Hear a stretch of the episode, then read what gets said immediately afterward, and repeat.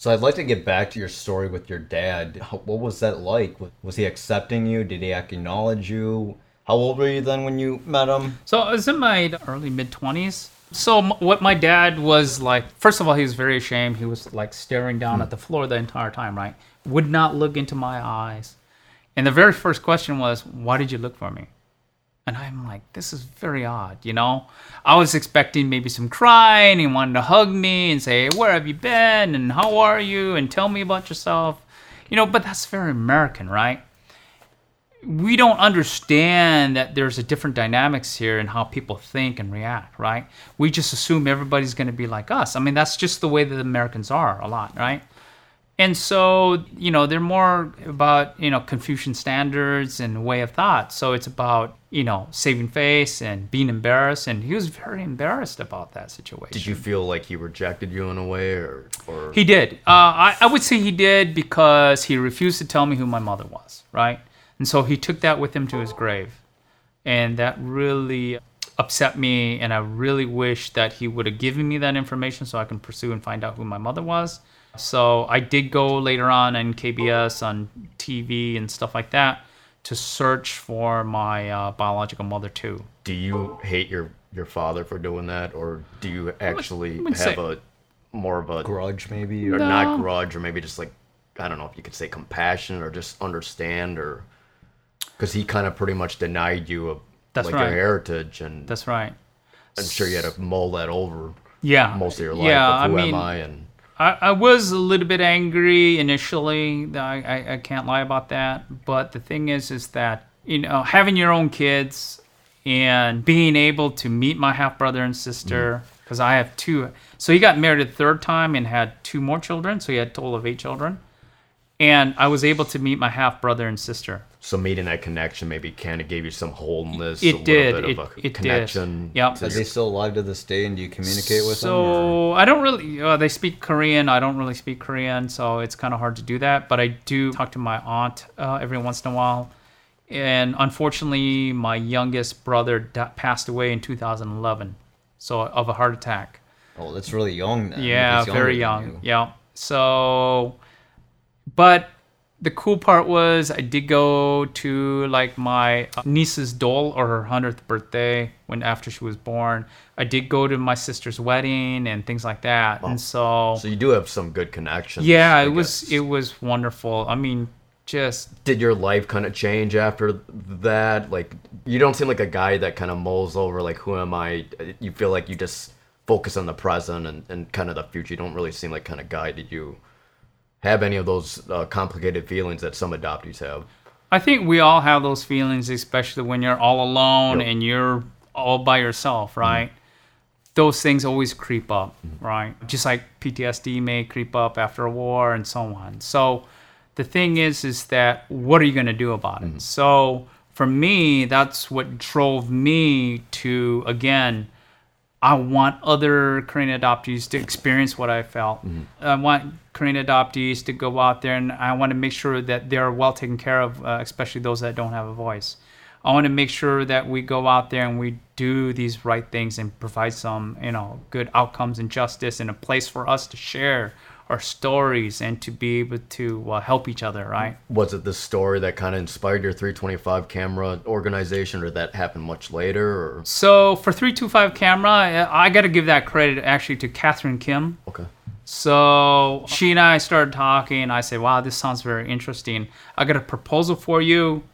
Let me do some DNA testing." So I explained some things to her. Was 25% of the 200,000 Korean adoptees, 25% or so, reside in Europe. There's about 50,000 Korean adoptees in Europe. So mm-hmm. about half of them are in France, and about 40% reside in Norway, Denmark, and Sweden. And then the next biggest group, I think there's around six, 7,000 within Germany. And then there's smidgens everywhere. So there's like a couple hundred over in Italy. There's like 60 in, in England and so on. So they're, they're just spotted everywhere. Mm. There's actually a very active group within Netherlands.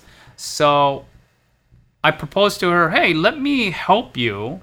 I have a business background. I understand business. let me be part of this thing and I'll pay for it myself, which I did, and really help you kind of change your brand, your image, get recognized, and things like that. So I wrote the business plan, uh, help establish the things in Europe.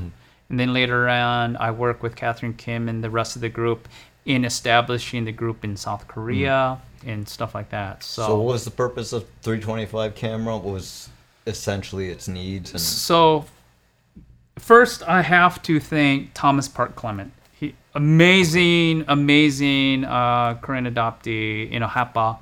He's the one who funded a lot of our work. Amazing individual.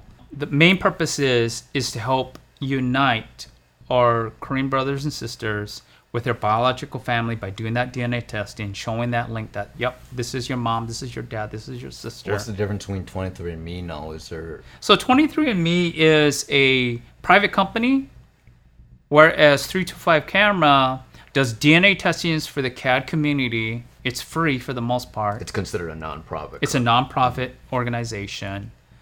Thanks to again uh, Thomas Park Clement, he's paid for those DNA kits, and and we distribute those to adoptees. So there are some small fees that we had to incur because, for instance, we got to run a website. We got to ship the DNA kits back and forth between Europe and to the States and South Korea and to the States. We do, you know, hunting for our biological families and things like that. So there is a lot of expenses that aren't covered that and that's why we had those fees and built those fees into the system. Do you know how many DNA tests have actually been done through through 25 I, camera? the last or- time I checked, it was close to six thousand. So don't quote me on what it is today. I know, you know, the new president is very active, and she's just doing a remarkable job. And I think they they're trying their best to expand and grow and do this, right? And so kudos to her and her team. They're doing a remarkable job. So a lot of the the initial group that worked on this have long since left. My main reason was of leaving 325 Kamra was that um, was recent, correct? Like maybe a yeah. couple of years ago, maybe. Yeah, year about a year and a half Okay. ago. The main reason was I was moving from Europe back to the States. Okay. So my time in Europe was done. I wanted to give people a fair chance to, you know, grow this organization and do other things. And I was asked by other organizations to be involved with them. So I didn't want to divvy up my time and do many things, you know, poorly. So therefore, I stepped down as a board of directors, you know, the head of European operations and things like that. So I stepped down as that and took on other types of work. So Are you involved in any other uh, adoptee organizations then? Maybe you can explain a little bit. I know you said ICAV. Yeah. And, and So- maybe once previously if you were. Sure. Kind of curious. So yeah, currently I'm uh, working with ICAV, which is Intercountry uh, Adoptee Voices, and that's for all intercountry adoptees. So they don't care if you're Ethiopian or you know from wherever, Wherever. right? So again, Lynelle Long, who lives and works in oh, Australia, Oh, okay. started that I didn't know she's an Australian adoptee. Yeah. That's interesting. and she's also did a lot of work in passing legislation over in Australia that for those adoptees that were not covered to get citizenship. Mm. She learned and worked with that group that got that legislation passed in Australia. So kudos to her and her team. So Um, Australia has like a full-on citizenship for the Australian adoptees. You're saying? Yes. Wow, but that's- before it wasn't present. So that's who I speak to to learn from them and how do they do the things that they've done? How do they pass a legislation and all those things? So What makes it different from Australia? Why does Australia give it to uh, the people, and then how, what's wrong with the United States? I know Well- you're probably really familiar what's going on there. Sure. So I think uh, the problem is is that we're too uh, fractured as uh, as NGOs. We don't really work in concert with each other and help each other. The United and, States yeah, the U.S. Okay. doesn't do that. For instance, you know, th- there are great people out there working very hard to pass Adoptee Citizenship Act, such as uh, ARC. So Joy Alessi is working there Yep, with I that. Yep. So a good friend of mine, and there are others. I know A4J is out there and several others, right?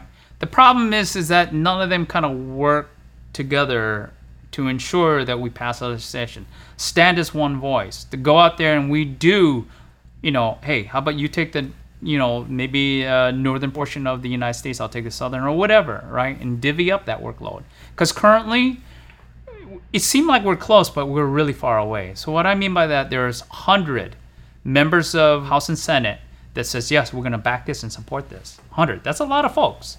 I give them credit to that. But there's 435 individuals who sit that are in Congress. There's 100 senators out there. So that's 535. In order to pass half that, right? You need minimum or like 267, I think, uh, votes in order to pass this thing. So we're still quite far away from the number that we need to achieve.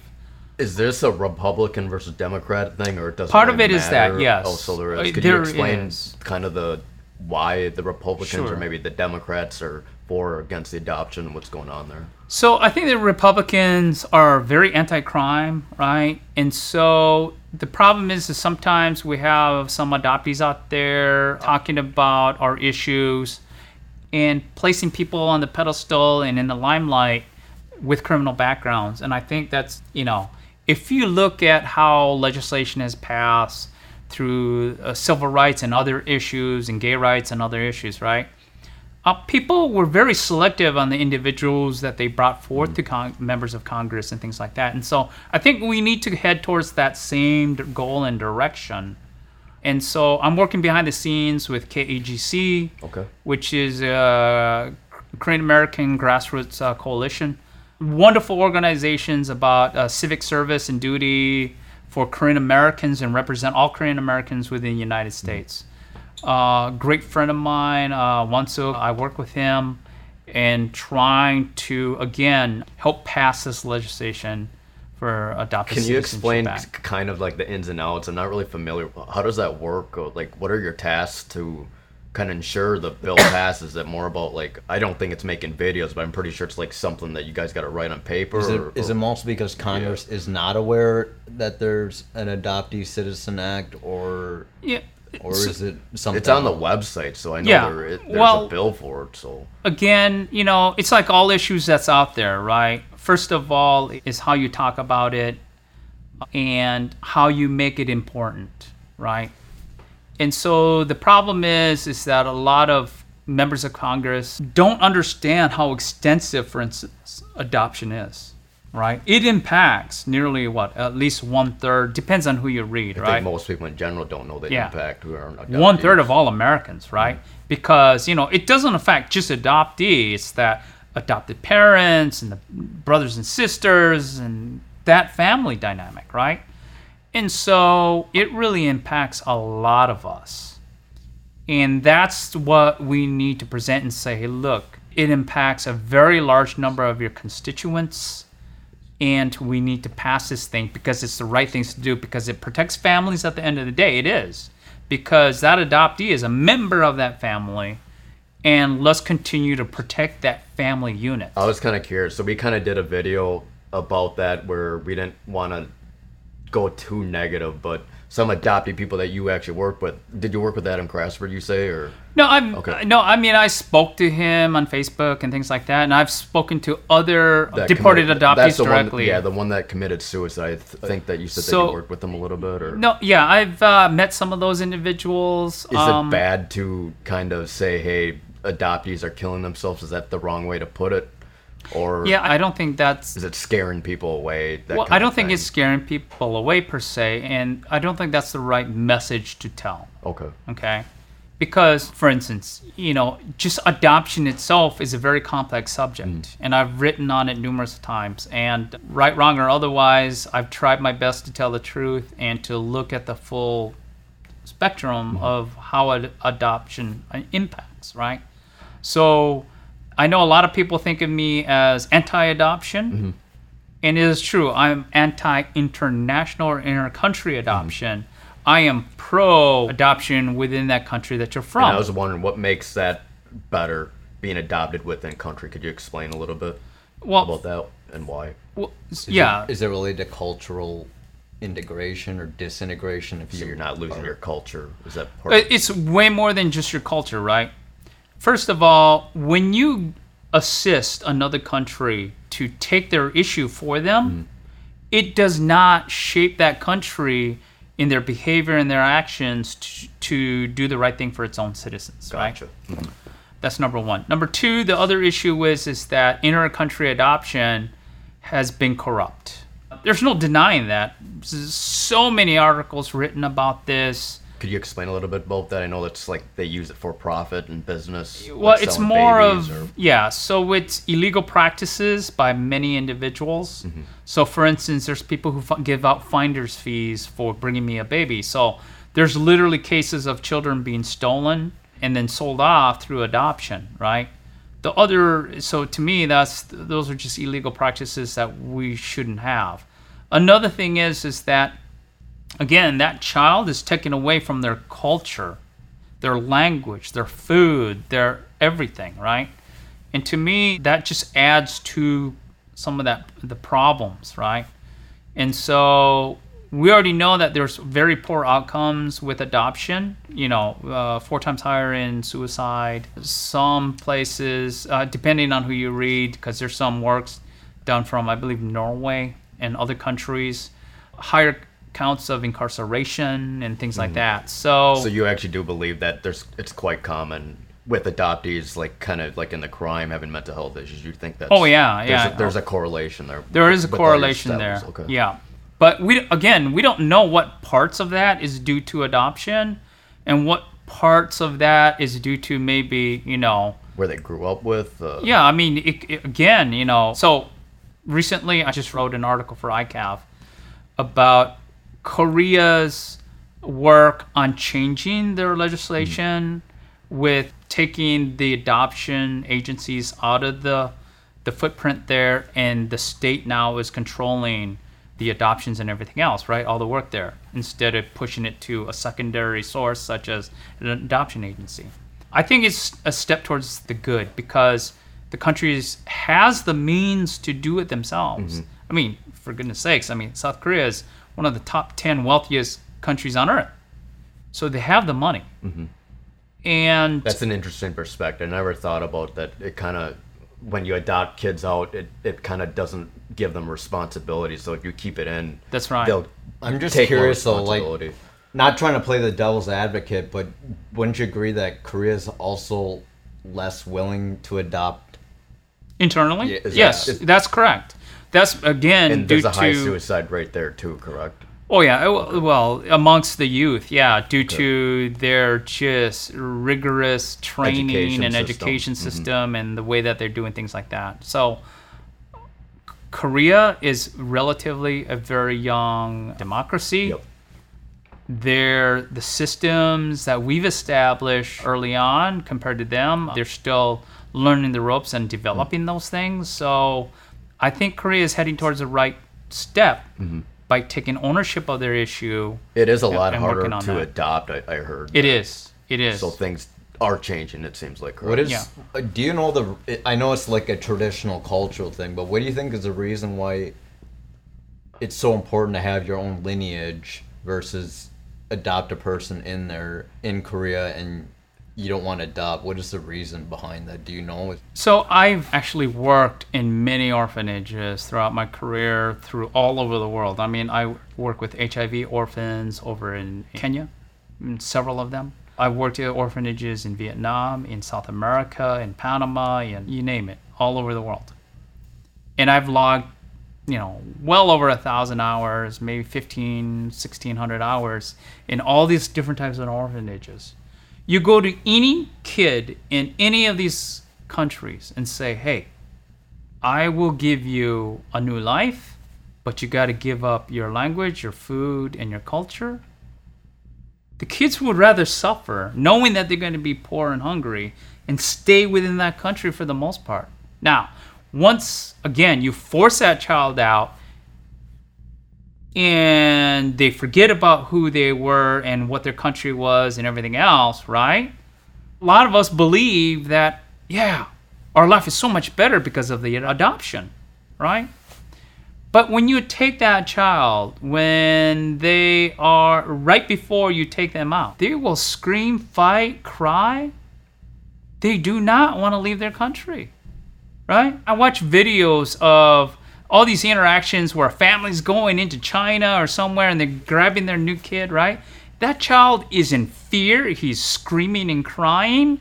They don't want to be with that new white couple, right? That Caucasian couple, right? So that's adding trauma to that child's life, right? So I think people don't really address the full spectrum. And as you know, primal wound and other things, there is so much more to that individual and things that happen to you before you become an adult and you make all those other life decisions and choices. There's things that happen to you psychologically, physically, chemically to that individual. So there's a lot of studies that point out to that some of the things in primal wound are really true. So I'll give you an example. Is in northern Canada, they had a major ice storm and it knocked out all the electricity in very large regions for like nine to 12 months for a very long time. And so they were tracking the women who were having babies during that time. And because the mother was under so much stress, the children had high instances of like, you know, childhood diabetes and, you know, behavioral development problems and other things. And so this notion, a lot of people just scoff at it and take it as, you know, this is hocus pocus, this ain't real, this ain't true. I think they're misspeaking because they don't understand. And of course, we're still learning the science behind this. But those stress hormones and other things that are occurring during that time really does have a play in the development of that child. I was kind of curious. So, speaking about this, what is that fault at all these adoption? Was it the culture? Was it the history? Or is it the individual Why that can't- can why practice can't safe Korea- sex? Or The thing is, if Americans are so willing to adopt, why can't Korea adopt their own kind? I don't understand what's the problem. Why is it So so, it, hard? it's a it's a it goes back to the Confucian way of thought. what is the Confucian way of so thought anyway? so they have this very very strong belief that your blood matters. oh, I see. So that's the whole reason. There you go. That's why you can't take another child. So people actually go to great lengths in order to adopt. Sometimes they'll fake a woman being pregnant and then they'll adopt when the you know it's only an infant and then they introduce it as though she just had the baby. See what I'm saying? So Mm. is that changing at all? no, no, it's not. So I thought a lot of them are Christian, and or is that kind of different? Uh, yeah, it's a yeah, it's it. so it, Korea's still kind of stuck in their ways. You're, you're They are. saying. They are. They are. Do you think it's BS and someone should speak out against it, or what? What are some solutions? Yeah, I think change so. the whole culture or something. So, so let's look at what's what Korea wants, what's happening in Korea, and what Korea probably should do. Okay, so what I mean by that is, let's look at the cases of, you know, uh, divorce is also rising in South Korea. okay. Yep. And so mothers now are raising children on their own. Even though there's a court order out, fathers still are not paying child support. So to me, Korea needs to fix that. Another thing is that Korea is looking at things systematically and saying we're going to institutionalize these children, we're going to have these adoption orphanages and things like that.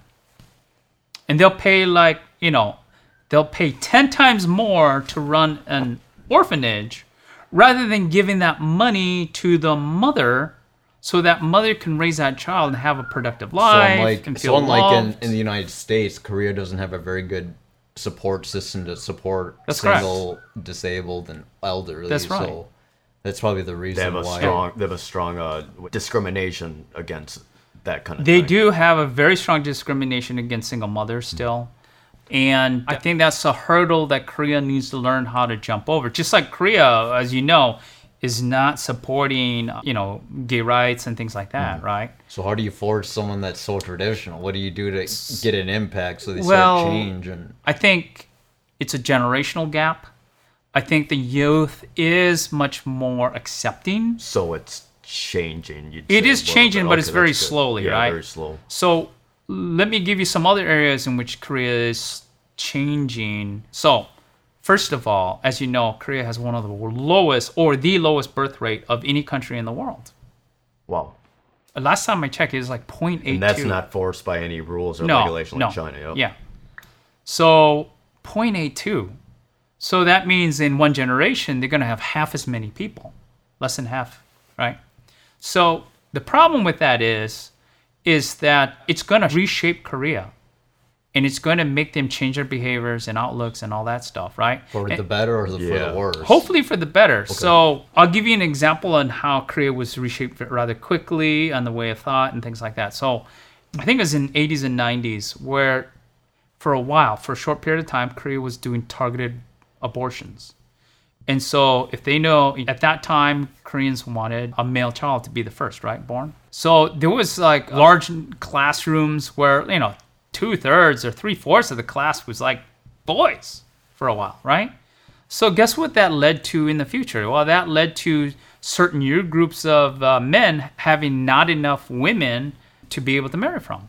So then Korea had to look externally for that. So lots of Korean men started marrying oh. women from China and Vietnam and Philippines and other areas, right? And so by taking on that foreign bride, that did reshape Korea a little bit to accept more cultures and things like mm, that. Okay, yeah. Right. So I think that was kind of forced onto them. Now, I still think, you know, there is issues of racism within Korea because Did they hate adoptees? Did you How struggle they with that treat you when you were there in your 'Cause that's what I twenties? Yeah. Were they warm and welcoming to you, or would they also treat you as an outsider there? Second class citizen. Someone. Yeah, told it's pretty much uh, second class citizen. Koreans would never say that to your face, but it's it's true. It, it is true.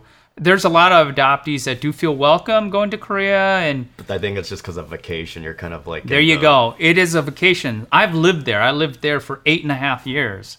If you live there, what you experience and see is totally different. Than just visiting there, right? And so I think that does change the lens for many individuals, right? So you do have a large number of adoptees that have been to Korea only for a short period of time. They're like, no, no, no, Koreans were so welcome and they were helpful. They loved me, you know, and I felt so welcome there. But I've lived there for eight and a half years, and Koreans are very racist. I heard that they love white people. Like. Yeah. Like they have that. Whatever you call it. It's the Western influence. Yeah, Yeah, the no, West- they, the do. They do like one. that. I saw that, and they do like that more so than than other Asians, right? Well, let me speak further on go this. Is that number one is uh, that there's videos out there that shows, for instance, like Malaysian and Filipinos and others that work there within Korea because there's a lot of foreign workers there now in Korea are mistreated by the Koreans, right? And so I don't find that to be surprising because I felt the same kind of the same things when I was there. So I'll give you an example. When I was a, in command, so which is a big deal in the military, I was in charge of at that time several hundred soldiers, about 450, 500 soldiers, and I was a commander for this HHC company, and I was in charge. We went to a kimchi factory to visit it. I set that up as part of my EO program to introduce the American soldiers to the Korean culture and stuff like that. So we had a whole group that moved there, and one of the lowest ranking soldier, they were interviewing him, and the person who was in charge of the kimchi factory would speak to him as though he was in charge even though I tried to tell him, "Hey, I'm the commander. I set this up. You know, I'm in charge." Wait, he was white, correct? Or- yeah, he was white. Okay. So they kept on going to this very low-ranking individual and going to him. Which, again, had I been white and then found out that you know I'm the commander as a white person, I don't think they would have ever done that. Same thing happened again when uh, there was some work that I did with the education elementary students. So we had a program where the soldiers taught English language to the elementary students on the weekends. So I was in charge of that. I set that up. I had dozens of volunteers. And again, the individual, the principal, wanted to give the certificate of appreciation to a soldier that, you know, only, Lower rank. yeah, very, lower rank, but they rarely came. So, Oh. you know, So I was kind of. I know we can't compare uh, apples to oranges, but I was told by another Korean adoptee that the Asian people are kind of like the silent generation versus the black people. So do you feel like we're like kind of one and the same? Is do the black people suffer worse than Asian people, or you really can't compare that? Or what's your opinion on that? suffering is suffering. Mm-hmm. And depending on the in- individual, right? You know, there there's been adoptees that were killed. I mean, mm-hmm. is that better or worse than a black person being killed? I mm-hmm. I think um, we shouldn't look at it in that limelight, right? We should look at it in, hey, look, it's just wrong.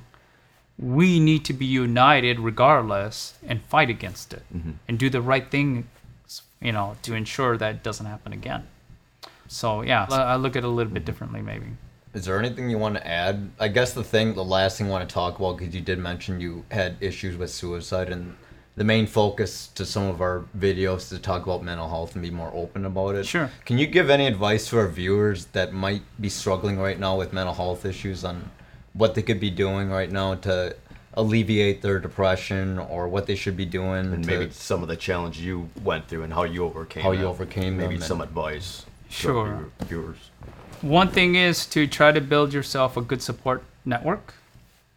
You know, there could be other KADs. Hopefully, you can find KADs near your community to be able to speak to. Because, i you know, when I talk about racism and you've experienced the same thing, I don't think I have to say much and you kind of understand what I'm talking about, mm-hmm. right?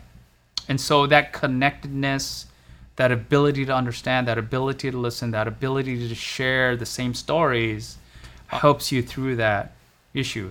Like for instance, like you know, like rape victims, other women that has survived rape has that ability to speak on that topic, right? Mm-hmm. And so we, I think, having a strong KAD or adoptee community helps you along those aspects, right?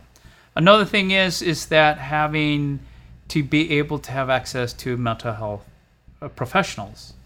There's medications that can help you. It doesn't have to be permanent. It may be temporary. So there's nothing wrong in taking those medications if you need that.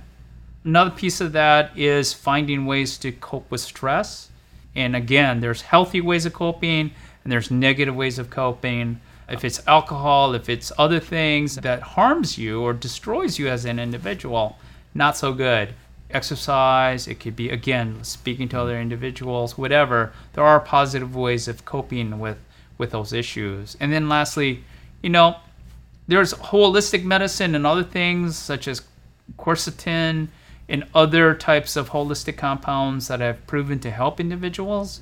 Again, I'm not a physician, but seek out your physician to see if maybe those things can assist you. There is a lot of things, but at the end of the day, reality is is that even if you did everything right, you still may not be able to reach that individual. And How did you? How did you personally develop resilience towards all the problem? and the versus your barriers? sisters your sister better now or she's still struggling with those she's still struggling. and she's um, got to be like f- f- like around your age Yeah, yeah, she's a couple years younger. Oh. So it's just amazing seeing like one individual versus the other they're still like different some people Yeah. just Have personal are, are, experiences i mean you're like like the, the a, Resilient. poster boy of like like being able to like overcome everything and then Yeah. there's just people that Just are unfortunately just Yeah. cycle and it's just Addiction it's and interesting to me and i'm just wondering if there's i know you say that sometimes you can't help everyone but it, it's just like those are unhealthy addictions. How do you prevent yourself from not doing that, or you chose maybe not it was to? the military that kept you clean? Or no, my sister also joined the military too.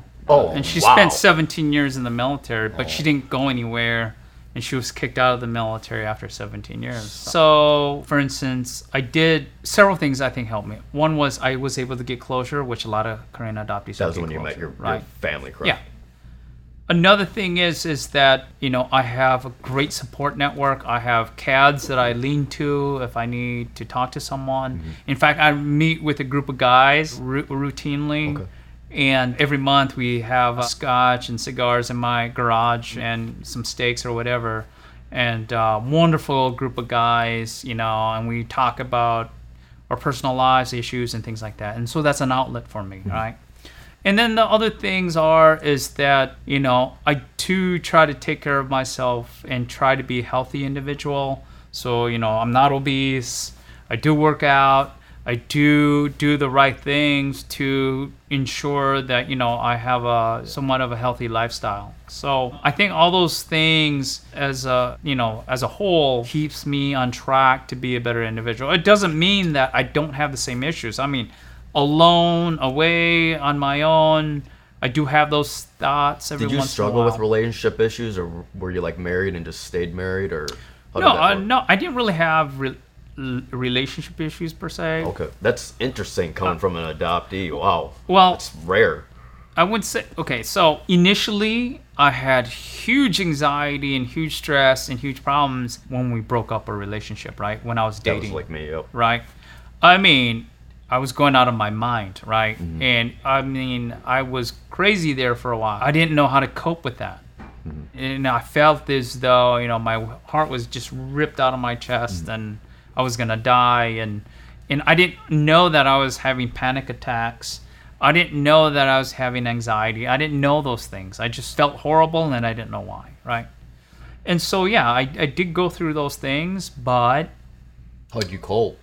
How'd Uh, you learn to adapt and yeah persevere? well well you know for me it was okay there's there's trust issues there right? How do i trust the next individual and so on? But you know what? Reading those books growing up i wanted to have a great relationship. I wanted to have to experience having children and, and getting to be part of their lives.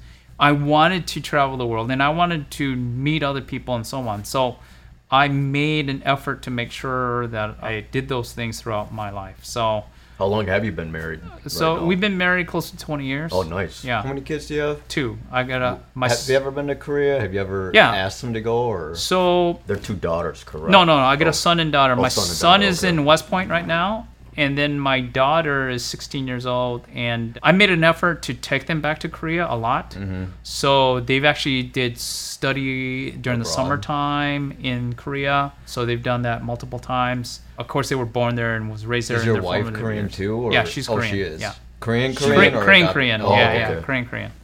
Yeah, which is I'm surprised. So how, Hard, how it- fluent, very how hard. fluent are you in I'm not, Korean? I'm oh, not, I'm not. so you haven't learned? No, I haven't Really? learned any Korean. No, Oh. I mean a couple words, you know. You seem like a, such a smart guy. I thought you Yeah. like read a whole books on them, like, but I guess not. No, well, you know, I mean, I tell people I'm just your average Mm-hmm. guy, so I'm.